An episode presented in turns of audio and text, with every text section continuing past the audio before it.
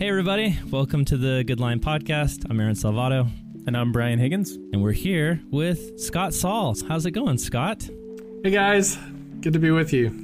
Good to have you. Scott, Scott, you're a, you're a pastor, you're an author. I'm currently reading your book, uh, A Gentle Answer. I'm very much enjoying it. Thanks, thanks for jumping on the show with us, man. We we're we're kind of on a quest right now to interview as many gifted authors and speakers and pastors and on our show, a lot of times it's episodes where Brian and I are just talking through theological concepts, but right now we're on a break and our goal is to kind of more sit back and learn from others. So uh, we're excited to do that with you today. Awesome. Well, glad to do that with you. Sounds like a fun conversation.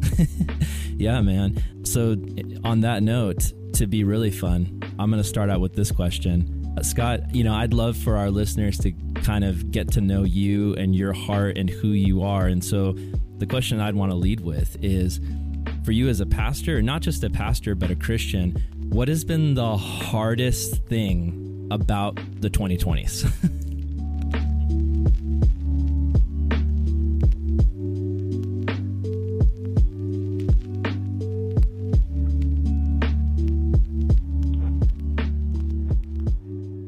About the 2020s, yeah, it's it's almost like we've been through a whole decade. I I think we've probably a lot of us have spent at least a decade of energy in the last you know nine months or so just trying to figure out how to navigate this time. I, I was actually in a text exchange with a fellow pastor here in Nashville and you know we, we were just sort of you know comparing notes on on the challenges that that you know covid has created you know for mm. our, our particular calling and he said, Have no fear, 2020 will end at some point, even if it doesn't do so until 2030. so it feels like we're still we're still in the thick of, of the of the crazy. But I, I think the hardest part I, I, think it's probably two things, you guys. One is just being disconnected from so many people that I love. Mm. And and maybe maybe disconnected is too strong a word because a lot of them have stayed connected through you know things like online worship services and things like that but from my perspective the camera only films in one direction and so yeah. you know I don't I don't I don't see a lot of you know hundreds and hundreds of people who see me I don't see them hmm. and you know even the in-person gathering experiences are a bit truncated because of covid sensitivities masks you know distancing and all that that we've we've contended with for so long but I, I may, maybe dis connected isn't the word, maybe disembodied is, yeah. is the better word. Mm. I think the Lord has made us to be together and mm. and to be able to touch each other and hug each other and shake hands and hug and and you know hear each other's voice in person and and you know have that proximity. You know, so much is lost through the medium of digital relating. It's it's wonderful to have this kind of technology where you know, for example, the three of us could connect in this way. But on the other hand, when you're talking about your primary community of people, there's really no substitute for for being in the same room. I, I don't yeah. think relationships were intended to be virtual, and and so so that's been a source of sadness for a lot, for what feels like a very long time. And the other the other part is just you know how crazy divisive the mm. the world has become, and that you know the the, the church, churches have not been immune to that, and mm-hmm. we happen to have mm-hmm. a pretty diverse, actually a very diverse church along several lines, you know, and by design and by vision, you know, ethnically, socioeconomically, politically, we've got some very significant diversity in our church, which which we rejoice in, and yet diversity also creates opportunity for for for division yeah. in ways that sort of this homogeneous monolithic way of doing community is less is is, is more immune to which is which is ironic you know you mm. would hmm. think that the thing god loves diversity would maybe be easier than you know just a bunch of people who think the same way but it's not it's much harder especially in the politically charged climate we've been in so yeah. those have been kind of two areas of struggle and grief god's bigger than those things mm. but but it's still been still been a challenge for all of us i imagine it has been for you guys too yeah, man. Like you you just hit the nail on the head. Like you're you're ministering to me just by sharing your experience. I, I, I feel very similar in a lot of ways. You know, I haven't ministered in person to anybody in, in a while now, especially with a hmm. pregnant mm. wife. We're just taking a lot of precautions, and you know, I've been leading a little Bible study online. And you know it's great, but I just miss being in that room with people. I, I don't know, Brian. Do you feel the same way?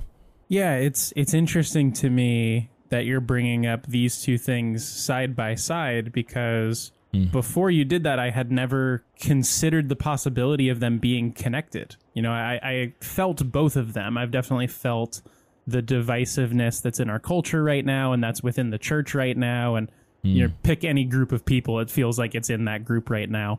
And I've also felt the disconnectedness of relationships have felt lacking in depth at times. There's been deliberate mm-hmm. pulling back from relationships at times mm-hmm. and mm-hmm. all those different things. Do you see those two things as separate phenomenons that just happen to be happening at the same time? Or, or do you see a connection between when we are disconnected from one another, we wind up becoming more divisive or more prone mm-hmm. to division? Oh, I think your your your hunch is spot on. Mm. Uh, it, again, I'll go back to the way we were made, the way we were created to be and to exist is is in community. We're, we're created in a God who is, or in the image of a God who is is uh, Trinity, right? He's he's completely one, and and also completely three, and completely inseparable. And the the only time that the Trinity experienced trauma was when the Son was temporarily disconnected from mm. from the Father. Uh, you know, uh, you know, my God, my God, why have you forsaken me? And and you know, the cross and the experience of the cross, where Jesus takes on the sins of the world, was a very real communal separation in the Trinity, and that's the only time in the history of the universe that the the Triune God has ever experienced trauma within Himself. Hmm. And being made in His image we can naturally, you know, draw the line pretty easily about how separation from the fullness of community with our people is traumatic. You know, I, I hate, you know, I, I do some traveling for speaking and things like that. I, I, actually hate being gone for more than one night. One night's fine, right? Mm. But more than one night, my heart starts to ache for, especially mm. for my family yeah. If I, you know, if our family's on vacation over a weekend, I actually have an ache by the time Sunday's over from for my church family because it's just mm. part of just such a part of part of the rhythm of my life. And so, you know, we can't underestimate the the impact that it's had on people psychologically, mm. sociologically, emotionally, spiritually to be disconnected. It is not good to be yeah. alone. God spoke those words into paradise. And mm. and so if it's a disruptive experience to be isolated in paradise when sin hasn't even entered the world yet, mm. think about how much more disruptive and disorienting it is when sin has entered the world and and and we're isolated and alone. And so, mm. yeah, I think it's I don't think it's just been difficult. I think it's been traumatic for most people. Yeah, I'd agree. I mean, I think I think all of us are going to have some PTSD from from mm-hmm. this season and these years.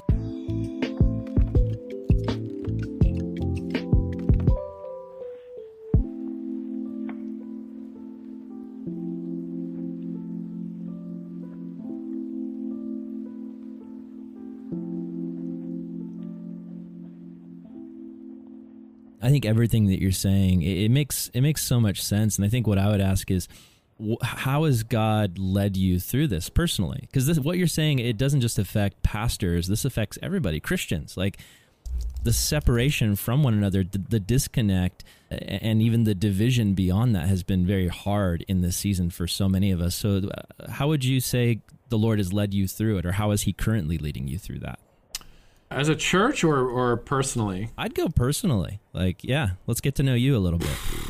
Yeah, I mean, personally, I, you know, I I think the Psalms for me have been been more vivid. You know, mm. emotionally and personally, they've been more vivid for me than they ever have before during this time. And of course, so many, especially the Psalms of David, right? You know, he wrote so many of them when he was isolated, you know, in a cave mm-hmm. running from King Saul or, or, you know, awake at night, you know, in his bed in the middle of the night. You know, a lot of those Psalm experiences were, were David praying from a place of isolation and, and sometimes even loneliness, deep hmm. loneliness. And, and so those have been especially meaningful to me personally. And also Paul's prison letters, right? Where, where he's kind of stuck in a jail cell and, you know, especially Philippians. Mm. Where you know that's the letter of joy, right? Like somehow he says that I've learned this secret, being content in any and every situation, and so he's talking about that secret when he's isolated after being unjustly incarcerated for being faithful. And, and it's from there that he finds joy because of the presence of God. But, but he also says it's a secret. Mm. Not everybody understands it, it's something that you have to learn. Mm. I've learned the secret of contentment. I can do all things through Christ through, who strengthens me. And so, you know, I've tried to latch on in my better moments of loneliness and disembodiment from people I love to those kinds of scriptures, and that's been very helpful. I also, you know, my wife is awesome, and we have meaningful conversations about these things all the time. I've got a a great, you know, loving team of of you know pastors and and and friends as well that I get to connect with on a hmm. fairly regular basis. Not as much as we did before COVID. I hope that changes over time. So I've tried to make it work, but but mm. um, a little bit tired of Zoom and all that, but except for things like this, of course, right? But but uh, naturally, yeah. Mm. That's good. That's good, man. I, I appreciate that, and I appreciate your insight into that. I think that it's something that we're all going through, and we have to learn through together. So, thanks for sharing your wisdom. And you know, one thing that I think we'd like to hear is about the book, A Gentle Answer. Can you break down for us why did you write the book? What's kind of the core thesis of the book, the main idea? So the the core thesis originates with Proverbs 15:1, which says a gentle answer turns away wrath. And mm. of course the book I wrote it before the pandemic started, right? It was in the publisher's hands about a year before COVID became a thing. And then, you know, the political, you know, the the Trump Biden competition started to begin, and you know, Fox News and CNN both went crazy. The world went crazy. Christians went crazy. You know, progressive Christians, conservative Christians, all went crazy. Yeah. You know, and the church divided like the Red Sea, with a kind of division that the Lord isn't behind. And and I don't think I don't think it's recovered yet. I, I think it's actually gotten worse. Yeah. I think that you know, especially if you go to Twitter and you just you just look at how you know different Christians from different you know different perspectives within Orthodoxy are just they're are, are, are mirroring you know cable news rhetoric and all of that. And I, I and, get so depressed on Twitter. It's it's really bad.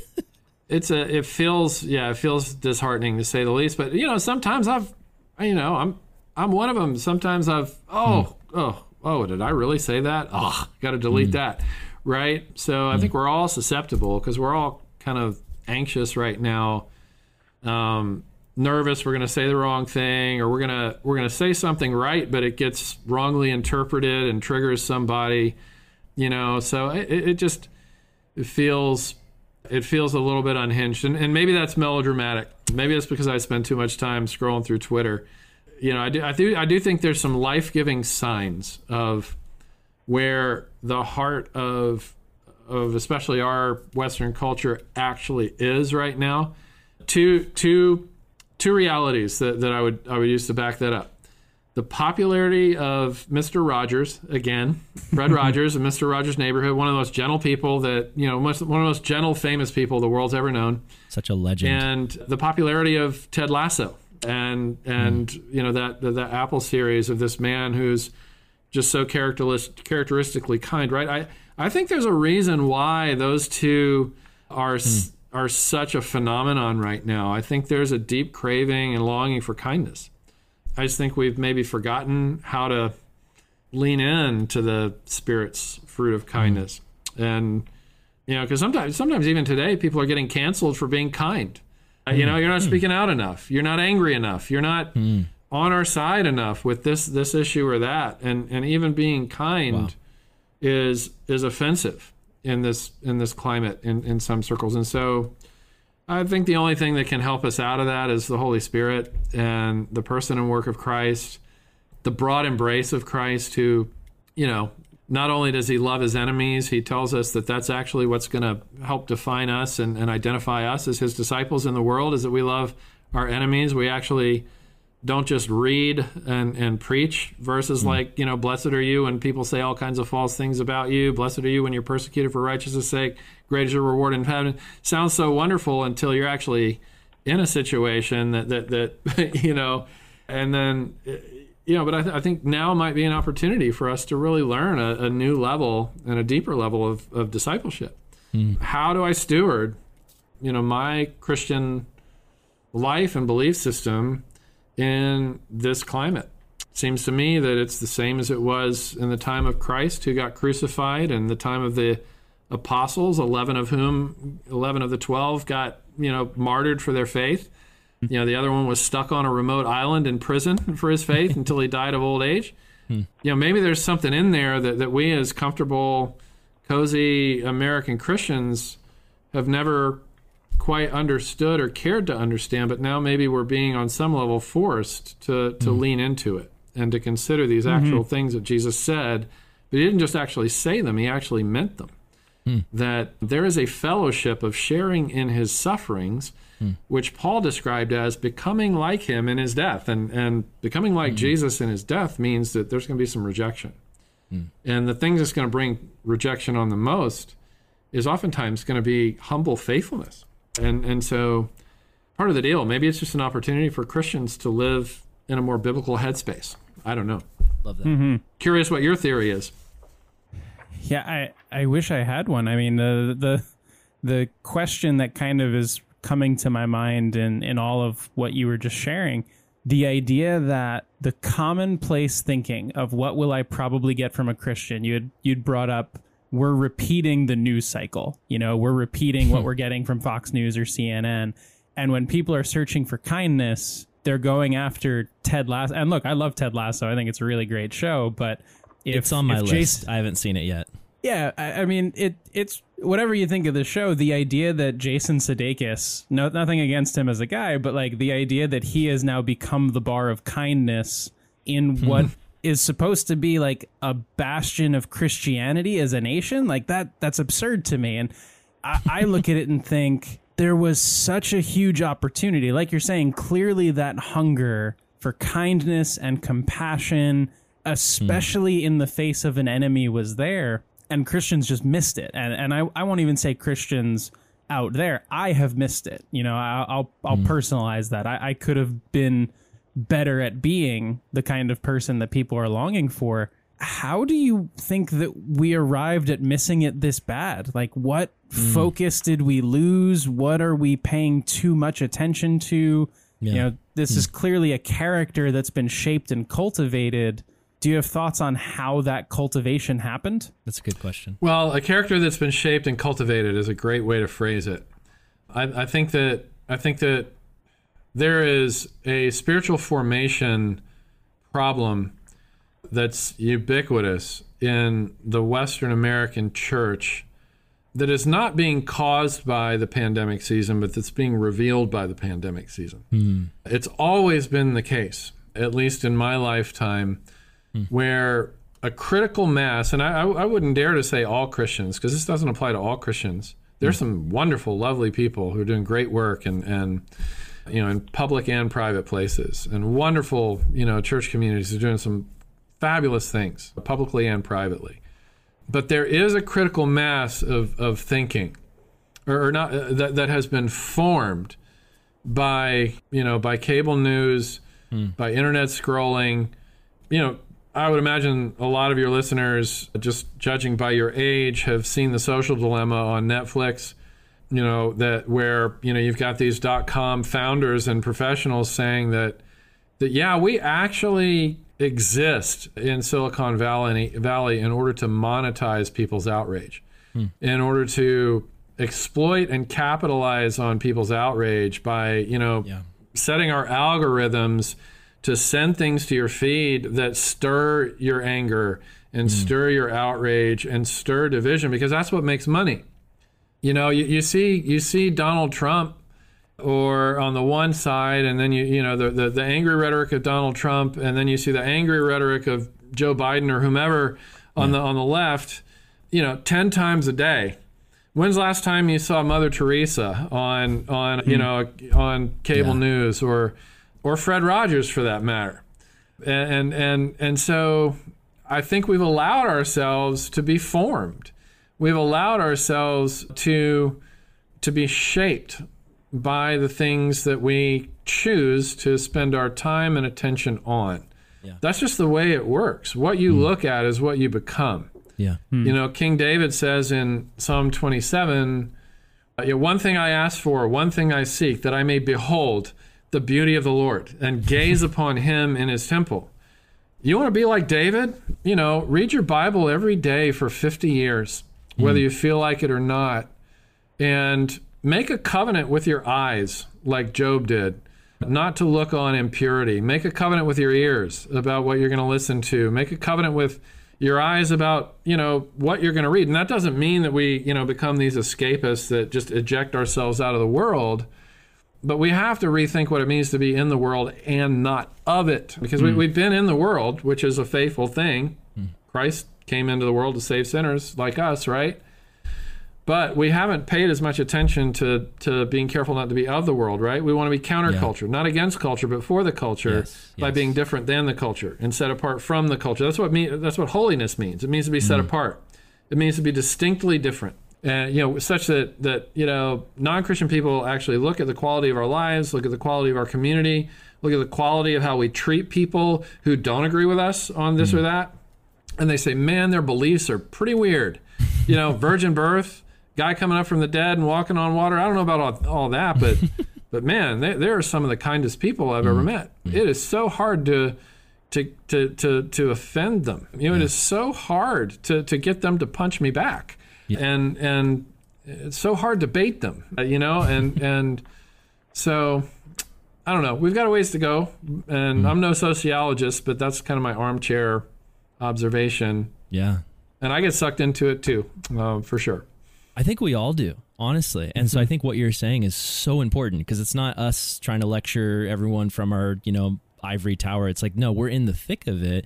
We all struggle with this. I, I love uh, the thing, one of the things that you said where it's like you were referencing how everybody is constantly spewing out the attitudes of the world and, and, and the things that they read on the news. Uh, you know, you were saying, you know, when's the last time you saw Fred Rogers or or those type of things? And and I, you know, one thing I ask myself when I'm looking at people's social media feeds and what they post, it's just political this, political that, political this. You know, it's their side's fault. It's their side's fault.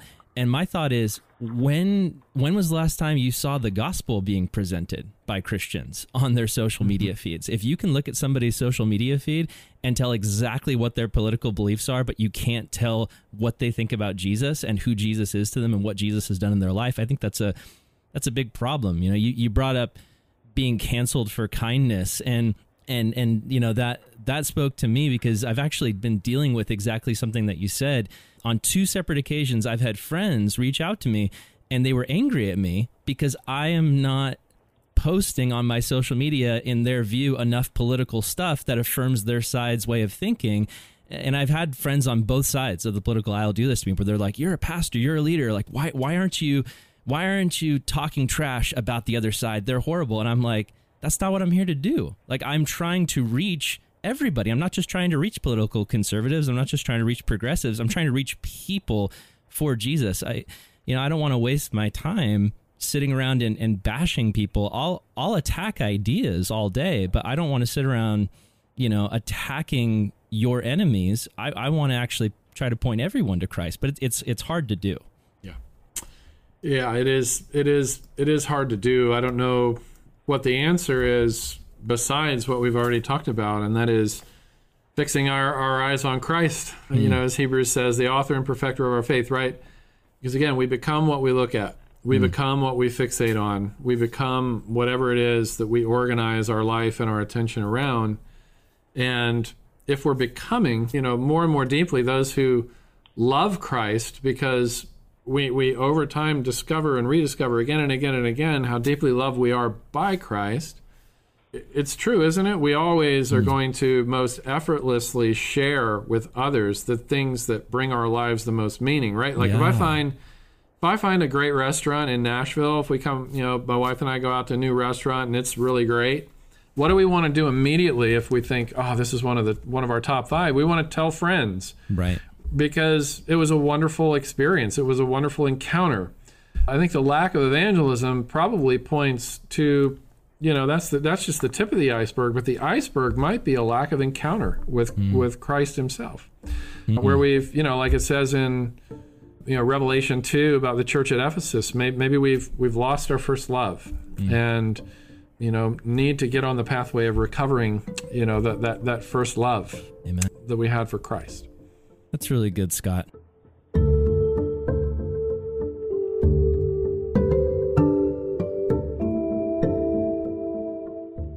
I, think piggybacking off of what we're talking about now, I'd like to, I'd like to ask you actually some really tough questions because they're real questions. A lot of times we can talk in theory about this stuff, but I want to bring it to you know very real reality. So if, if you're okay with this question, you can you can let me know. But I'd love to I'd love to hear what you had to say about this. So I, I want to ask you for a moment about unity within our current cultural moment as the body of Christ within this moment of COVID specifically. So we're seeing all around the world, you know, governments trying to respond to what is happening with COVID. And the perception of this response varies from church to church and even from individual to individual. So I want to set this up right. So I want to give you really briefly three scenarios, and then I'm going to step back and kind of let you assess the big picture of it and give us your response. So, scenario one there's some Christians that look at the way the government is responding to COVID, and their perception is the government is trying to help. They're trying to keep people safe, and they think we should really listen to what they have to say and try our best to follow the guidelines. Situation two is there are some Christians who believe that COVID is a very real problem. They're not denying that COVID is an issue, but they hold in tension that belief with that belief that the government is really overstepping their boundaries and is encroaching on rights and freedoms of people. So, for example, this could be someone who believes there's nothing nefarious about the vaccines, they think they're effective, but they also believe that no one should be forced to make a medical decision and that people should have the right to not get the vaccine if they so choose. So, there's people on that spectrum. And then the third category would be the Christian and even the pastor who believes that all of this COVID stuff is really overhyped. You know, masks never worked. They're all part of this conspiracy to teach us to comply to governments, and vaccinations are possibly this nefarious, dangerous, partisan, globalist plot and conspiracy. And, you know, a part of being a faithful witness in, in this view is to oppose the government and vocally rail against the government, and even to tell the church, the congregants, the followers to raise their voices and protest against what the perceived threat of the corrupt government is. So we've got these this is very real. Like i can think of specific churches of even people that i know who attend where these three realities are represented in in each of them. And so i just want to ask you what does unity look like in the midst of this? Like how how do we deal with this? I feel like maybe there are one or two questions in there that that or one or two directions I could go. Do you want specifically thoughts about, you know, the conspiracy posture or the you know, defend my own freedoms posture, sure. or, or, or do you want me to go a different direction? I'm fine with that. I mean, I, I think we need to talk about it, and I think we yeah. need to we need to acknowledge. I'll just say this up front before there are people who love Jesus and who have the Holy Spirit who fall into all three of those categories. And it's easy to there whether are. no matter what side you're on of it, it's easy to dismiss the yeah. people on the other side of it. So how, how do yeah. we find unity? I so again, the formation question. Hmm. You know, what you look at is what you become. And if you look at cable news, especially your preferred cable news channel that serves all of your confirmation biases, that tells you what you want to hear, hmm. your posture, if that is what you are formed the most by, if, if you spend more time with Tucker Carlson or with Chris Cuomo or, you know, fill in the blank, whoever your talk show hosts. There's nothing against those people, right? Both of them, I think, have some good things to say. Both of them get it wrong in, in other ways, right? Uh, let's just agree on that if we can. Maybe we can't. But but if if we spend more time with Tucker Carlson or or with Chris Cuomo, uh, you know, one on the right, one on the left, than we do with Christ and, and those who will in our lives direct us to Christ in, in some way, shape, or form, that is what's forming us. And if if if political rhetoric, cable news, a social media outrage is where we choose to receive the vast majority of our input, mm. our posture will be to defend our own rights and not give a damn about our neighbor. Mm. And and you know, forgive my language there if that offends some of your listeners. That is a word that is in the Bible. That's so true. I'm just going to use it in this moment to make a forceful statement hmm. that if your primary concern is to defend your own rights, then you have it completely backwards as a follower of Christ. Because if you're gazing at Christ, if He is your primary source of input, what, what did He do? If you, be, hmm. if you become what you behold, Christ laid down His life. That's what He came to do. Not to hmm. be served, but to serve not to stick it to the man, but but to but to you know love his enemies even, mm. and mm. you know lays down his life. And so, if we're following Christ, then it stands to reason that our first thought would be this: How can I best take care of my neighbor, mm. even if it means something costly to me and to my preferences? Hmm. And I'm going to show my hand here without getting dogmatic, because I, I, I, do believe that you're right, that there are very godly people in all three categories. If we ask ourselves, where is the greatest potential risk based on data, based on what medical professional consensus is? And, and I realize that no consensus is unanimous, but but the mm. but the broad sweeping majority consensus, what is that? The broad sweeping major, majority consensus among medical medical professionals, epidemiologists, you know, doctors everywhere. The data is in. Uh, the hospital beds are full. Mm. Uh, oxygen is running out at hospitals all over the country because of people on ventilators. It is unvaccinated people who got COVID who are occupying those beds and who are yeah. fighting for their lives. Hmm. If, if, even the New York Times, right? New York Times, one of the most liberal, progressive publications in the country. Total mask wearing, you know, you know, you know, devotee, the, the, the New York Times reported last week that if you've been vaccinated, you, you have only a 1 in 5,000 chance of getting hurt by the Delta variant. One in 5,000 if you've been vaccinated. And so there's data. We can ignore it, we can pay attention to it.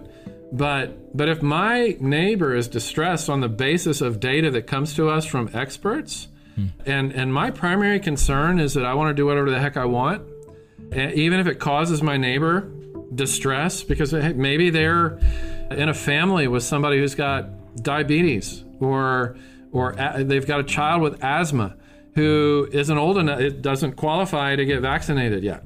I am choosing to create distress for my neighbor when all I got to do is put something on my face. And, and I don't like it. It's uncomfortable. I don't like the way it looks. I don't like uh, the way that it impacts community life. I don't like I don't like anything about wearing a mask except that it might have good potential to protect somebody. And I hmm. realize that might even be a controversial comment for some people, but if we look at the data, it seems like the safer bet, at least, is is is to listen to what medical professionals are saying and listen to what's happening in hospitals all over the country. And if we're not worried because we're vaccinated, let's mm. let's be careful that we don't ignore people who are worried yeah. because they're at risk mm-hmm. and what that could mean mm-hmm. if we somehow contract the virus and get close to them and they contract it. I don't know why. It, I, it's just not to me. It's not rocket science, you know. Mm. And and and I, you know, I lead a church. Our policy is, you know, we're not going to force anything. Mm. And you know, our, our hope is that it will only be vaccinated people who sing and worship without masks. And those who are unvaccinated, we've made spaces that are safe. You know, you know, outdoor space and and you know a room over here where masks and distancing are required because of comorbidity issues and all of that. Elderly, but the sanctuary we, we've given freedom, but we've also got a very cooperative Hmm. congregation who has not given us That's a whole lot nice. of grief. Hmm. But we've got people who've done great research on our hmm. team too. Like we've done our homework, and and and so I didn't I didn't realize I was going to go off that long about it. But No, but I, all- the more, most important you good. question. The, the, the most important question a, a Christian can ask in, under any circumstances is never, What are my rights? Yeah. That's never Yeah. the right question. Hmm. That's Yeah. not a Christian question. It's Yeah, not I a think- Christian question. I think we'd agree with that. That's a partisan Yeah. question. It's not a Christian question. It's a selfish question, not a Christian question. Hmm. That being said, you know, if I'm Dr. Martin Luther King Jr., right, I'm not just fighting. He, he didn't just fight for his rights; he died for them, hmm. right? Hmm. Uh, like his his activism hmm. cost him something significant, but he he was fighting for the rights of an entire people group, uh, uh, you know, not just his own personal rights and preferences, right? And so we got to make sure those distinctions are clear. That doesn't mean you don't fight for rights. It's just that, you know, my rights to do whatever the heck I want, that's not your right if you're a Christian. You're you're a slave now to mm-hmm. somebody. Mm-hmm. You are not your own. You have been bought with a price. You belong to Jesus Christ, and Jesus Christ says, mm-hmm. first command, love the Lord your God with all your heart, soul, strength, and mind. The second command is just like it. Love your neighbor as yourself. There's nothing in there about defending your own rights, standing up for your freedoms. It is for freedom that Christ has set us free, but it's a different kind of freedom. It's the freedom to serve. It's the freedom to give ourselves away. It's the freedom to die for our faith if we have to. But it's not a freedom to stick it to the man, or especially to stick it to our scared neighbors. So,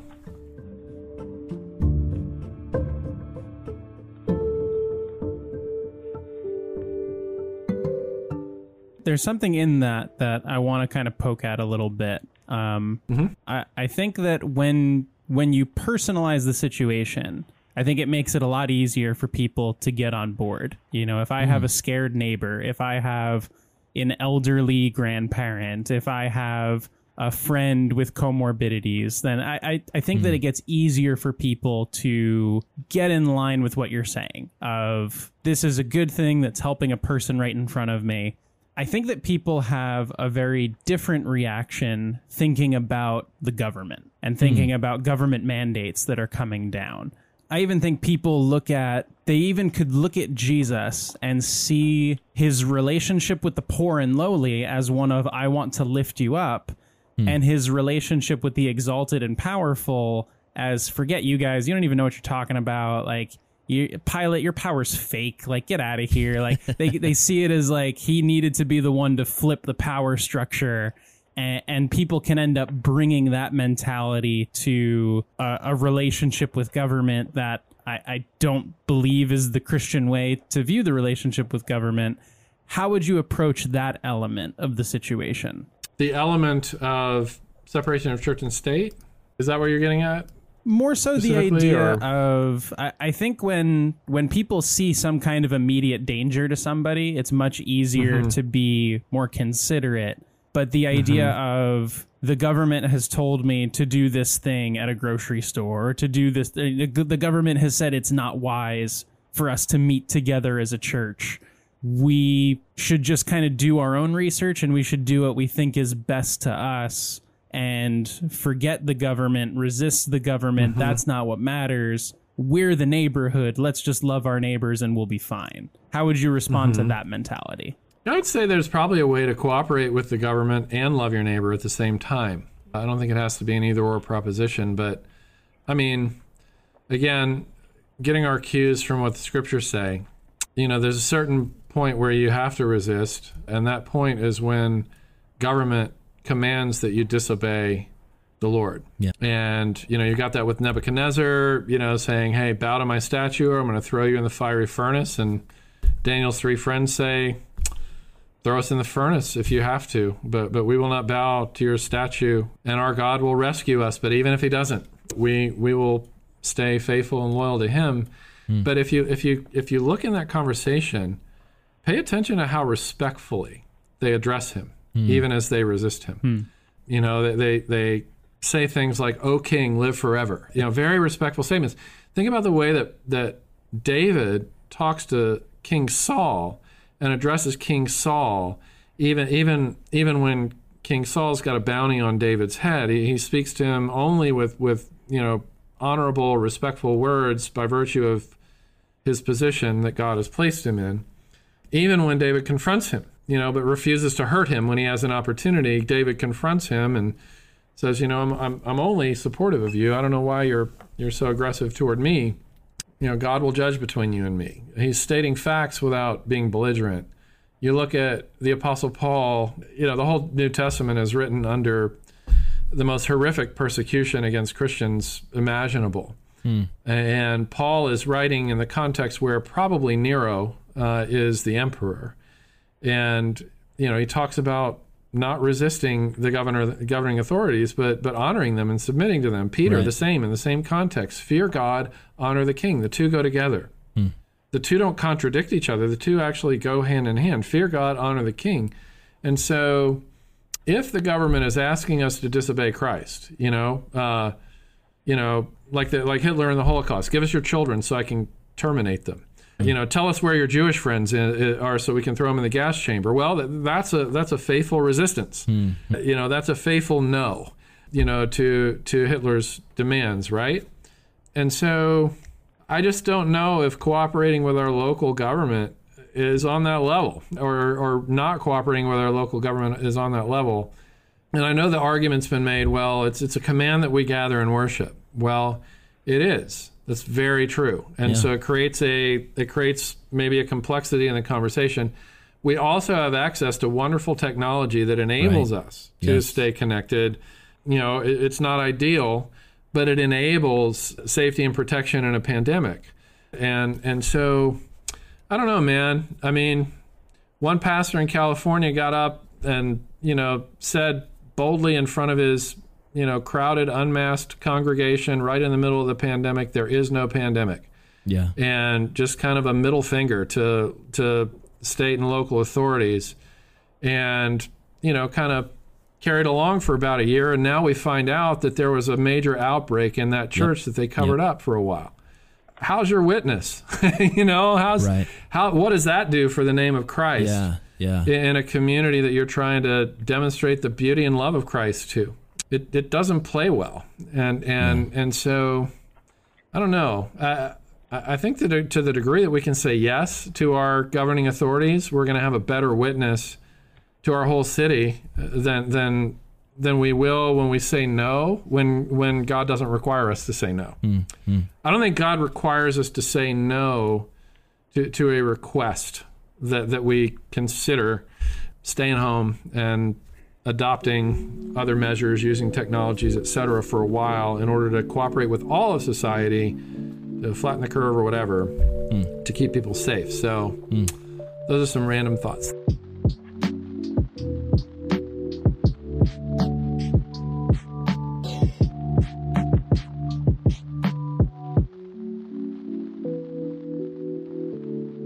The, the place that my mind's going to with all that is you're bringing up things like Paul's words to submit to the governing authorities. You know, and, and I've heard people who have listed that verse and said, oh, well, that doesn't apply when the government is bad. You know, and, and really for a lot of Christians, what that means is it doesn't apply when the party that I don't like wins and they're in office. But I look at Peter, right, who wrote honor the emperor at a time when Christians are being hunted down and, and, killed for their faith. And so it's this it's this crazy dichotomy where it's like we we have to let these these two realities coexist where it's like we're a different people, we're part of a different kingdom, and yet we live on this earthly kingdom. And it's not it's not like submit to the authorities in the sense of you're like, yes, everything you do is perfect, like everything you do is godly and gracious. Peter writes honor the emperor in a very hard time period for Christians and I have to ask, like, what is the motivation of it? And I think that it comes down to the motivation being not submit to the governing authorities because they're great, submit to the governing authorities and honor the emperor because we have a witness, we have a role and a part to play. And mm-hmm. when the secular society looks at Christians and it seems like all they care about is looking out for themselves and their own ambitions and their own rights and liberties, it looks like to the rest of the world like we, we couldn't give a flying flip about the unsaved people. Like I, I know non-saved people that I've seen on social media where they're like, yeah, the, the Christians don't care about whether or not we die from COVID. They just care about their rights to do whatever they want. And and so I think that we hurt our witness when when that's our posture. So I, I agree with a lot of what you're saying. I, I think I think a, a follow up question to it would be though, you know, I would lean very strongly in the direction of everything that you're saying. I, I think what can happen though sometimes, at least what I notice in my own tendency, is I start to kind of lean towards one way of thinking. And then anything that kind of contradicts that, anything that kind of sways to the other side, it's easy to kind of push past it. Like I, I saw something the other day. Uh, it was a video from France of uh, a woman at a shopping mall who had like 10 policemen basically beat her in the mall because she was trying to enter the mall without a vaccine passport or whatever. And so I have friends who are very much on like the, the other side of thinking where it's like, well, why aren't people speaking up about this? And so where do we find the balance in that? Like where it's like we have this heart posture of protecting people's health and as church leaders trying to lead well in that, but then also calling out oversteps when those things happen when it comes to governments. Yeah, I mean it's it's a tough one mm. because you know there's five things a day that can be called out. you it's know, true. it's true that mm-hmm. somebody else does wrong in, in, in our estimation of things, and so I, I think I think as Christians, you know, for every time we call something out, we should probably you know five times say you know something that we're for and on the side of. I like that. Um, hmm. You know, but but we've also, I think, got to be judicious and selective about you know what our battles are going to be and what battles we ought to just leave to somebody else to fight um, because maybe it's not within the lane of our calling. Hmm.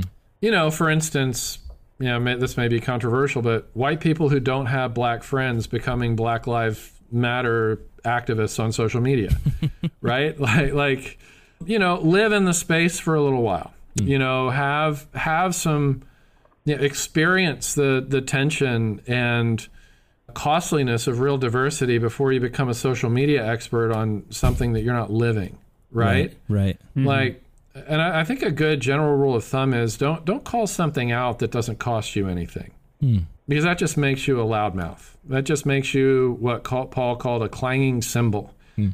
i'm going to respect you if your message costs you you're not going to mm. persuade me if it doesn't cost you anything. And I, I, think most people think think and feel that way. And so pick the battles that are battles where you're actually in the arena instead of the bleachers mm. in your personal life. And, and kind of stick to those and cultivate the fruit of the Spirit love, joy, peace, patience, kindness, goodness, faithfulness, gentleness, and self control as your primary strategy for engagement, right? And also cultivate Jesus's logs and specks teaching. Look at the log in your own eye before you start calling out specks in other people's eyes. Right. Rather than mm-hmm. thinking it's everybody else that has the log and it, you don't even have a speck in yours. You know, humility is such a powerfully persuasive tool in in the context of debate and and difference. And mm. and so again, it's not rocket science. It's just getting back to discipleship as Jesus defined it, to become the kind of person that people want to listen to, you know, yeah. that your that your enemies want to listen to, yeah. or, or, at least are intrigued by. Right, the rich young ruler didn't walk away from Jesus feeling beat up and scolded and excoriated. He walked away feeling sad. Mm. Why? Because it says Jesus looked at him and loved him, Amen. even though he rejected Christ. This is Christ looked at him and loved him. Really you know, the disciples want to call down fire on the Samaritans when the Samaritan village rejected Christ and the disciples and uh, you know, Lord, sh- should we call fire down on them? Show them who's boss? And, and it says that Jesus rebuked his disciples for having such a thought. Mm. And so, I don't know. I think we might be a, a, bit more persuasive if we got back to those sorts of things. Yeah, f- fully agree. I'm gonna I'm gonna turn it over to Brian for a question. Uh, but something that you said reminded me uh, the other day. I saw a meme, and it was a guy sitting his laptop, and it was during the week where all the stuff in Afghanistan was in the news, and it said, "I'm done being a vaccine expert." This week I'm going to be a foreign policy expert. it's like that's just what everyone does. We think where everyone and their aunt Linda thinks that they're they're an expert. They're trying to turn their two cents into you know two thousand dollars on social media. So anyway, Brian, go ahead. I want to possibly go the complete opposite direction of where this conversation has been headed. Hmm. everything we're talking about is pursuing unity, building peace, fostering a genuine community. Are we sure unity really matters? I mean, I, that's like the way extreme version of saying it, but I guess is there some value in letting wrong things be wrong and and mm. calling things out as wrong like eventually th- there has to be limits of unity and i think that that's where a lot of the conversation gets interesting in in my mind of where is the limit of and now we can no longer unite you know unity around the mm-hmm. idea mm-hmm. that we will be a community of serial killers that's terrible unity unity is doing bad things for us in, in that mm-hmm. situation mm-hmm um, where do we start making distinctions of unity to this point and then no further? And then we will become people who hmm. pick up the Bible verses of contend for the faith and fighting the good fight and things along those lines. Well, I think the answer is the same to both. You know, Christians have unity around the Apostles' Creed, for instance. You know, the essentials of of of the faith that are shared by Christians of all denominations and tribes everywhere. I believe in, you know, you know, God the Father Almighty, maker of heaven and earth, Jesus Christ, his only Son, our Lord, and so on. So, you know, to start there as as the basis for for broad Christian unity, but that's also the basis for for what we will, you know, call out, right? Mm. If if you, especially in the name of Christ, you know, start publicly stating especially in the communities that I'm part of, that Christ wasn't really God, you know, that's probably something worth calling out, mm. right? Because it contradicts an essential of the faith. You know, St. Augustine, I believe it was, said, said in essentials, unity, in non essentials, charity, mm. and in all things, or I'm sorry, in, in essentials, unity, and in non essentials, liberty. Mm. And, and by non essentials, he meant things in the Bible that are kind of debatable. Mm-hmm. You know, whether or not you baptize babies. There's a case against it. There's a decent case for it as well. You know, I could I could add other things, but you, I think you, you know the place of the charismatic gifts in the life of a believer mm-hmm. in a church church family.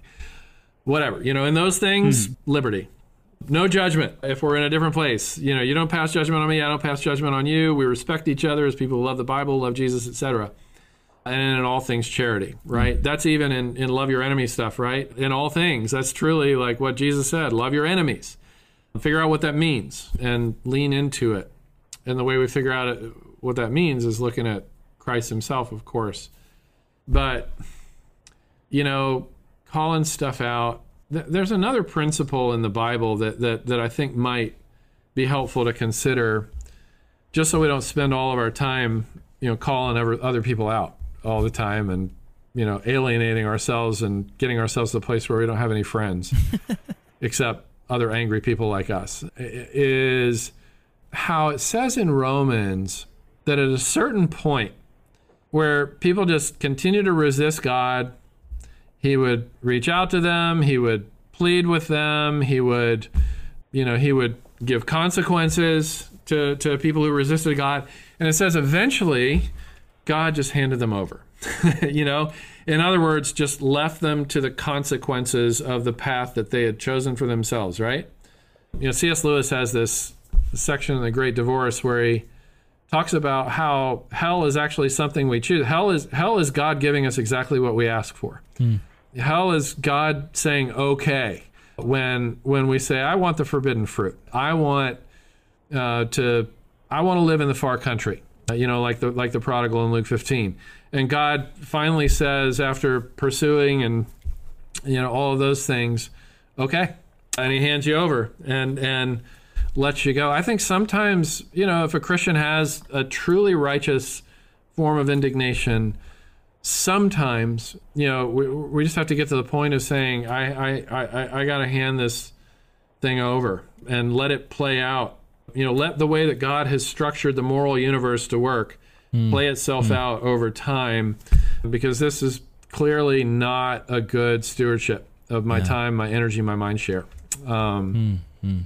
And you know, we've all got to put on our discernment hats to to figure out when that time is. Hmm. But hmm.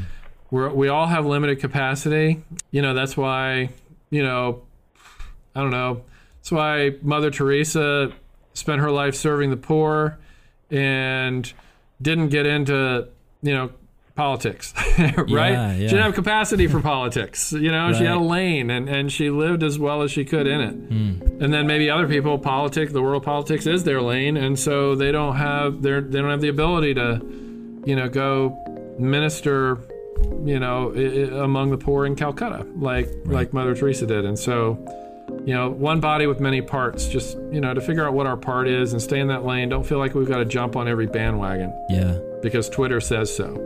That's a that's a good point. I I love that.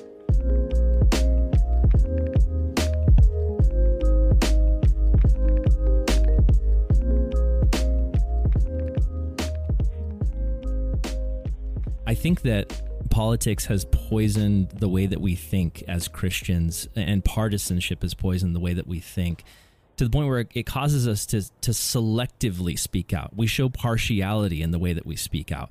I remember at the height of the Black Lives Matter protests that were going on recently, it seemed like every progressive friend that I had, who someone who identified, you know, as like uh, this is how I present myself, I'm a progressive. They would be posting about pol- police brutality against minorities. And, and and then everyone I knew who was conservative and the way that they identified it was you know the way they presented themselves was, was conservative they were speaking out at, any time a police officer was killed in some way that was unjust. And but then they would refuse to acknowledge like when the other side when the other person was being persecuted or affected they, they would just ignore that and only speak out about the thing that sort of bolstered their side. And that just as, as a pastor i'm like can't we just speak out about both things like can't we be upset about both groups of people being affected and I, I love this quote that i found from you on twitter this is from november 2018 but you said uh, Christians who say Democrats are the answer. Why your silence and ambivalence on the unborn? And then Christians who say Republicans are the answer. Why your silence and ambivalence against refugees? A boldly partisan Christian in all its forms is a contradiction in terms. And I, I just think there's so much wisdom there. Can, can you can you expound on that a little bit? Can you break that down? Uh, well, first of all, it, it's a good way to lose some friends if you make a statement like that. True. It's a message. you know, it's not that's not a popular statement in in some circles, but it, it is what I believe to be true. And so, so yeah, you know, in terms of in terms of partisan politics, I don't think it's wrong for a Christian to favor, for instance, a certain party. I do think that it, it's a mistake to embrace what one sociologist called package deal ethics, hmm. where hmm. you embrace the entire platform without critical thinking, hmm.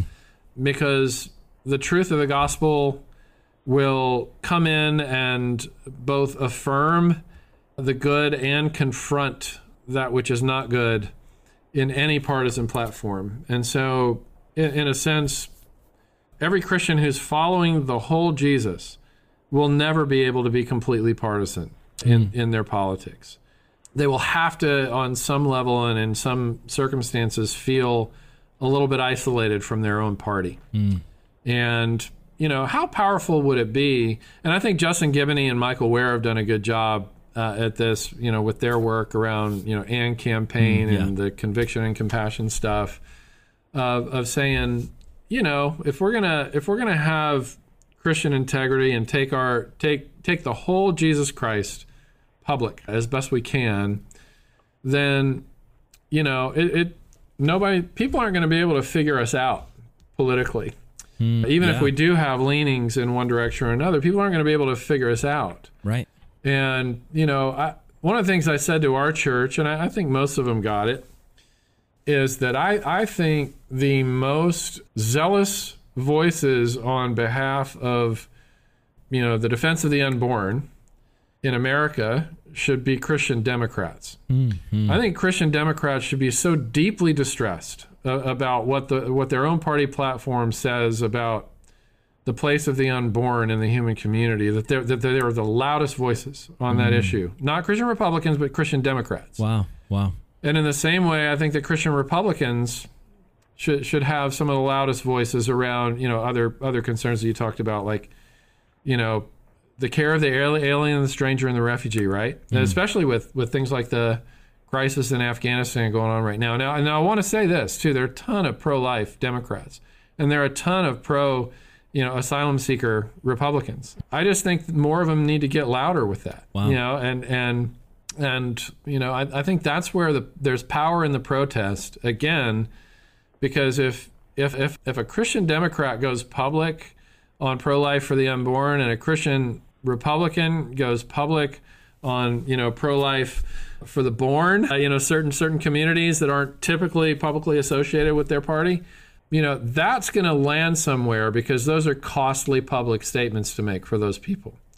Again, there's there's going to be a there's going to be a proportional relationship between impact and what it costs you to to say what you're saying. What it Yeah. costs you personally determines where your integrity actually is on the issue. Hmm. Does that make sense? Oh, absolutely. And and I the vision that you're laying out I think is beautiful because so often we're so partisan as Christians and the way that we preach to our people is if the wrong side wins, the whole world is going to crumble and fall apart. And if that's what we're preaching, it's rejecting the idea of Jesus as king. Because if Jesus is king, we have we like then his kingdom is at work and it's on the move through the church, through the people. And so I think what you're suggesting it, it creates this paradigm where for us as Christians, it's like, yeah, we might have a preference of who wins, but if if that doesn't happen, no matter who wins, Jesus is still king, and these issues are still being addressed by the church. It's like we're not just giving up because the government's not going to do it for us. We can address these things. We can address abortion. We can address refugees. We can address racial justice and all these things. And we can do it collectively as the church, regardless of our individual political leanings. Mm-hmm. Yeah, I think that's I think that's right. Keep talking. You sound good. Say more about that. Thanks. Can uh, I do that? Can I can I, can I ask an interview question? Just ask you to keep, keep elaborating Yeah. a little bit on that. I mean, sure. I, you know, I, I just think we put out an episode on this show during the height of the election where it was basically the, the title of the episode was If Jesus is King, that changes everything. And no matter who wins, Jesus is King. And I know for a lot of Christians that I know, I, I, I've grown up, I exist, I operate within the conservative Christian sphere. And so for me, I mm-hmm. know most people I know, the, the people that they wanted to win didn't win. And so there, there's sort of this deflation and this defeatism in that where it's like, oh man, and, and there's it's all this hope on, okay, well in four years maybe we get another shot at fashioning the world into our vision. But I just think the way that we fashion the world into our vision is through it's through the gospel. It's through spreading the gospel, it's through loving people. I just think the political partisanship side of things, it breeds a contempt and it breeds a hatred towards the other. And I see right now, I see both sides doing this. I see progressives doing this. There's so much hate towards Christians and conservative Christians. And then I see, I've always in the sphere I've grown up in, seen conservative Christians just have this contempt and hatred for progressives. And my thought is if we are called to preach the gospel and make disciples, how are you going to reach the population if you hate half the population? Like, how are you going to get through to them if you preemptively hate them? You know, Yeah. I, I, I just think it's antithetical to the gospel. It is antithetical to the gospel. Not much to add to that.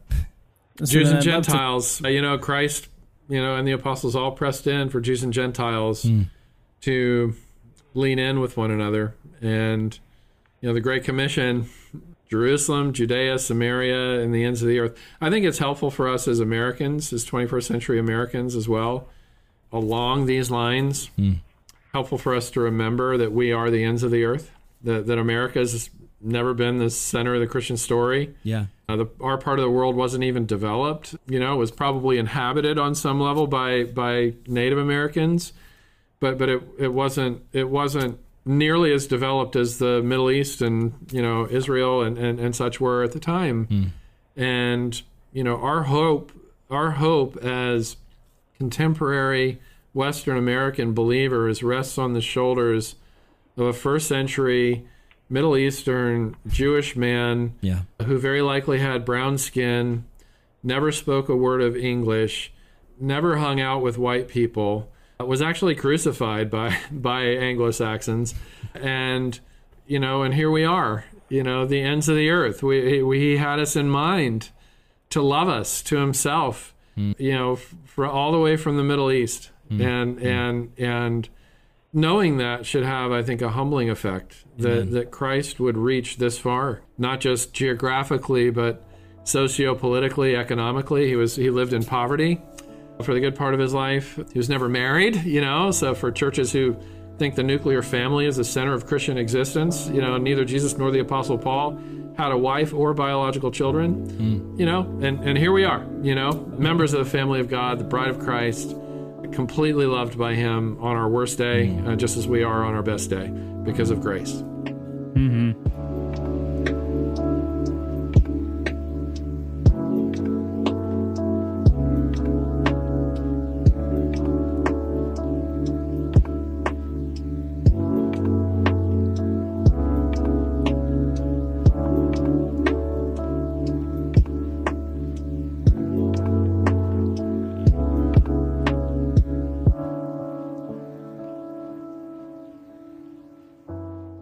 Close on this this one question. I maybe I'm I'm a listener that I've gone through this whole conversation. I am ready for unity. I am ready to be an agent of unity in the way that Jesus describes.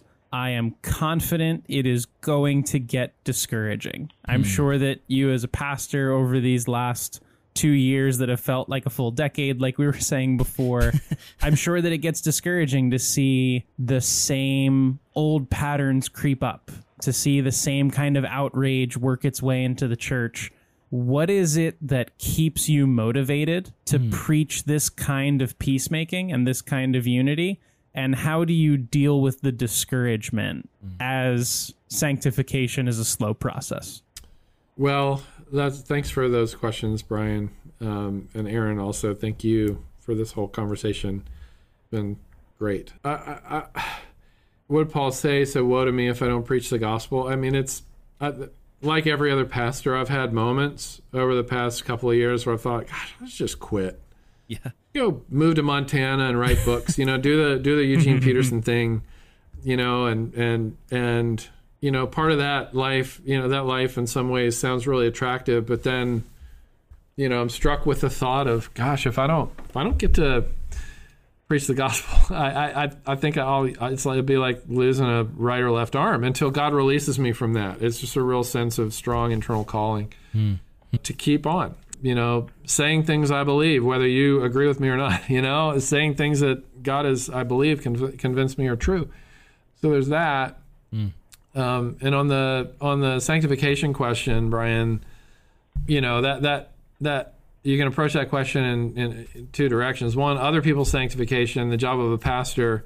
You know, Timothy, Paul says to Timothy, with great patience and careful instruction, and, and to, you know, really just heavily weigh the importance of, of, of the fact that it is God, not us, who will complete the good work that God began mm-hmm. in, in other people. And so, Mm-hmm. So it's mm-hmm. not my job to cram sanctification. It's my job to take a horse to the water. It's the horse's job to drink, and it's God's job to provide the water. You know, you know, God's the one who creates the stream, mm and so it's good. I'm just I'm just a pointer. I'm just you know, as some have said, a beggar. You know, hoping to be able to tell other fellow beggars where where to find the bread, and hopefully they'll tell me the same thing because I I need to be reminded too. Mm. But I, you know, honestly, my answer to the question is my my my biggest sanctification focus during this time has been my own. You know, mm-hmm. I, I, I believe, Brian, that sorrows and hard seasons are given to us not to waste. You know, Paul, his thorn in the flesh, you know, teaching in Second Corinthians 12 is, is so remarkable because he says, you know, eh, eh, to keep me from becoming conceited. And so there's a, a character you know goal there to keep me from becoming conceited because of the, my surpassingly great revelations because of all the remarkable ministry experiences that he and spiritual highs that he had to keep me from becoming conceited. It says there was given me a thorn in my flesh. Now the greek word for given is is is the same greek word that we get the word grace from. And yet he calls it a messenger of satan. Mm. a messenger of satan was graced to me and three times I pleaded with the Lord to remove the thorn. But the Lord said, My grace, there's that word again, my grace, you know, the, even this, this tool of Satan, this instrument of Satan is also an instrument of my grace, right? Mm. Yes, I'm giving mm. Satan rope, just like I gave rope to Satan with Job, only enough with which to hang himself. as you walk faithfully with me, and as I make sure that you stay faithful, because I'm your sovereign God, and I'm completing the work in you.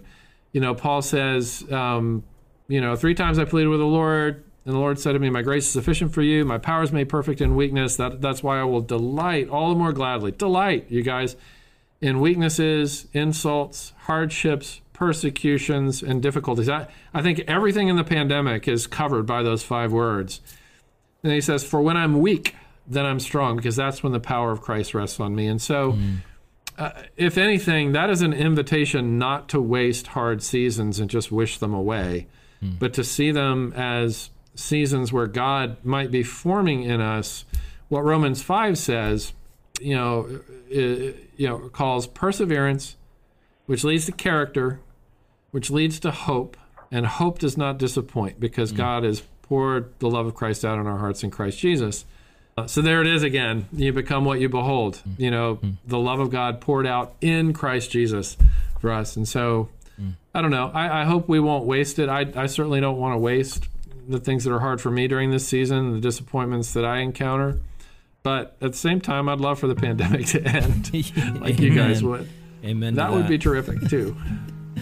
Oh man, so good. Seriously, so much wisdom. We're so thankful. I'm even more motivated now to finish the book after this conversation. Uh, not that I wasn't before, I was, but uh, you know, it's just great to meet you and and hear your heart. Thanks for sharing with us, man. I feel like we're we're uh, two Bible college students again. You know, just sitting and receiving from a good teacher. So really, really appreciate it. Thanks, thanks, Scott. Thanks so much, guys. It's great to be with you. Awesome.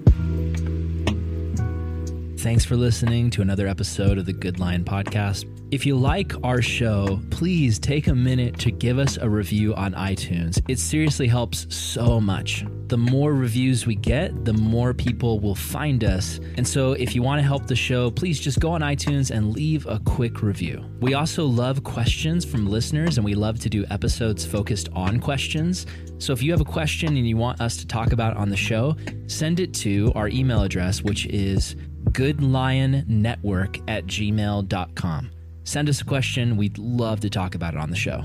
The Good Lion podcast is a production of the Calvary Global Network, and it's produced by myself, Aaron Salvato, and my co host, Brian Higgins. Our show is a part of the Good Lion Podcast Network, a network of Christian podcasters that Brian and I started with our friends. Check out our website, goodlion.io, where you can find a ton of other Christ centered, encouraging, and equipping podcasts. Our goal with this ministry is to reach people all over the world with Christ centered content that helps them as they walk closer with Jesus. If you like what we do and you want to support us, go to goodlion.io slash support. Thanks for listening, and we'll see you next time.